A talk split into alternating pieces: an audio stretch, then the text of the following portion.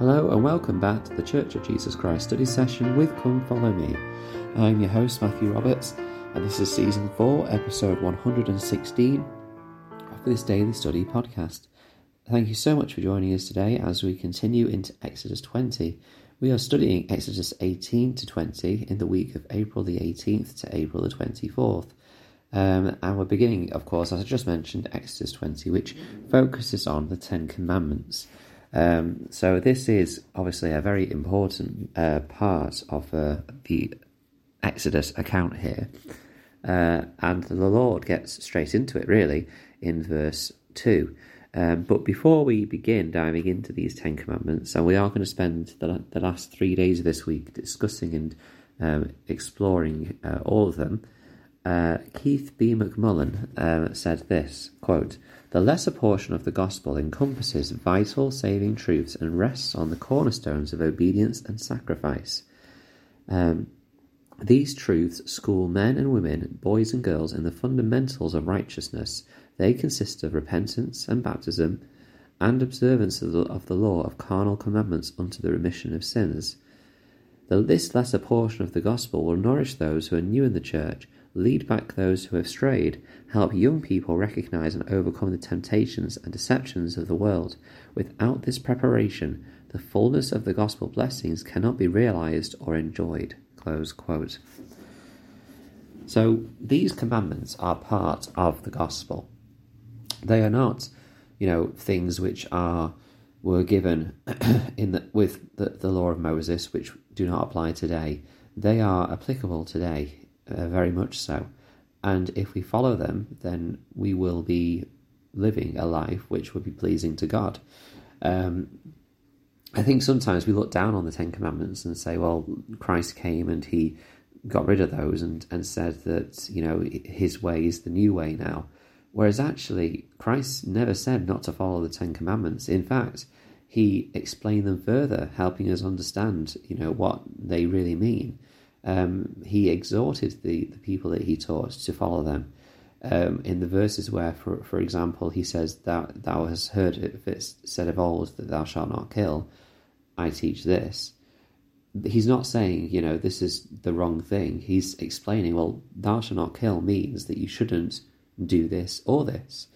Um, so let's go through the Ten Commandments and uh, talk about um, the importance of each of them. So, of course, the first one, um, which he introduces in verse 2, saying, I am the Lord thy God, which have brought thee out of the house of uh, the land of Egypt.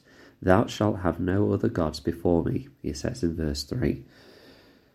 Um, I suppose this one is fairly straightforward, that um, he is the one. Now, notice that he doesn't say, I am the one true God, or I am the only God um, thinking about, particularly as he just mentioned, the land, the land, of Egypt, and of course the the gods there. Um, he isn't saying that they are they are not real gods or something like that. He is saying, "Thou shalt not, thou shalt have no other gods before me." Um, and I think this is important because um, it reminds us about how this can refer to other things and not just you know um, other gods. Um, Joy D. Jones said, quote, um, the placement of this commandment helps us understand that if we place Him as our main priority, everything else will ultimately fall into place, even our service to others. When He takes the preeminent position in our lives by our deliberate choice, then He is able to bless our actions to do to our good and to the good of others. Close quote. Um, a very true statement that uh, you know, and sometimes we. One of the things I think that we need to understand is how we need to focus our lives as well. Um, that God must come first. Um, and then some people respond to that and say, well, you know, we're a family church, surely our family comes first before church. Uh, and I think this is where we get we get sometimes get God and our relationship with Him and the church and what we do in the church confused. Um, our relationship with God is the most important thing in our lives. It's the number one commandment. It is the thing which we must do, we must make sure is the focus and is correct and right in our lives. things we do at church support that relationship with God, absolutely, but that doesn't mean that the things we do at church or the church are uh, should be perhaps the most important thing in our lives. Our relationship, our personal relationship with our Heavenly Father and our Saviour, is the most important because ultimately, no matter what relationships with others or what we things we do in this life, it's that relationship with God that will help us um, receive the, the fullness of what we desire to receive in the life after this. After our relationship with God and our, and our Saviour, then of course I think our relationships with our loved ones, our family, uh, come next. And then the things we do, perhaps, uh, such as church and work and things like that, can follow after that. But our relationship with God, having Him as the centre of our lives, because then that will help us deal with our family, deal with those that we love, do the things that we need to do correctly, will fall, uh, as Joy D. Jones had, taught in that quote. So, this first commandment is such an important one to remember and apply in our lives. And the second uh, says, Thou shalt not make any uh, unto thee any graven image or any likeness of anything that is in the heaven above, or the things in the earth below. Thou shalt not bow thyself to them, nor serve them, for I, the Lord thy God, am a jealous God, visiting the iniquity of the fathers upon the children unto the third and fourth generation, and showing mercy unto thousands of them that love me and keep, keep my commandments. So notice there, there's three verses there explaining what the Lord is teaching here about not making any graven images. We do, of course, understand and know that this was very applicable in the days that it was given, given that there was idolatrous worship and things like that, which we read of often uh, in the Old Testament.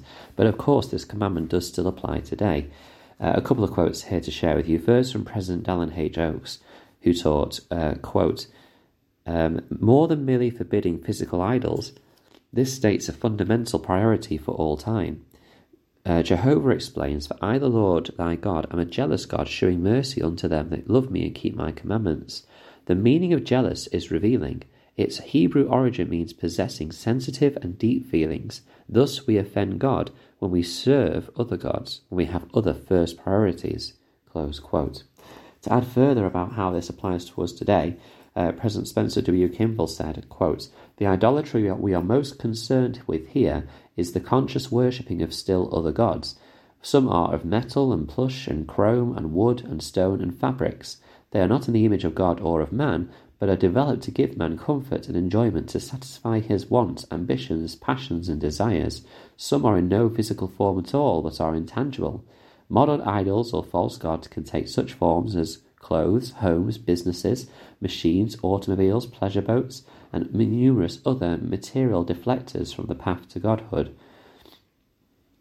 Um, what difference does it make that an item concerned is not shaped like an idol? Brigham Young said, I would soon as see a man worshipping a little god made of brass or of wood as to see him worshipping his property. I think there is a fine line here that we need to understand. That, of course, we should aim to try and um, provide the best of things for our families and our loved ones and our lives. But when it comes to fo- making that our focus, or making this, um, you know, the, the sole direction of our lives and um, focusing on this more than our relationship with our Heavenly Father, then that is when the issue starts to arise. Um, so, of course, we understand that this can be applied to us today, this, this idea of not worshipping false idols. Uh, I think we'll pause it there. We've only done two, two of the ten, but we did do the introduction to it as well. So we'll continue with the third, fourth, and fifth commandments, and hopefully the sixth tomorrow, and then conclude the rest on Sunday. Please do uh, join us for those because we're going to try and dip, dive a bit deeper into these. Um, hope you enjoyed that. Please share what you thought about what you studied, especially around the Ten Commandments uh, um, on the Facebook group, or indeed anything else that you've studied. I'd love to hear anything else that you've studied on there as well uh, that you can share. Uh, please do join us there or email ldsstudysession at gmail.com. Thank you very much for your time, and until we meet again.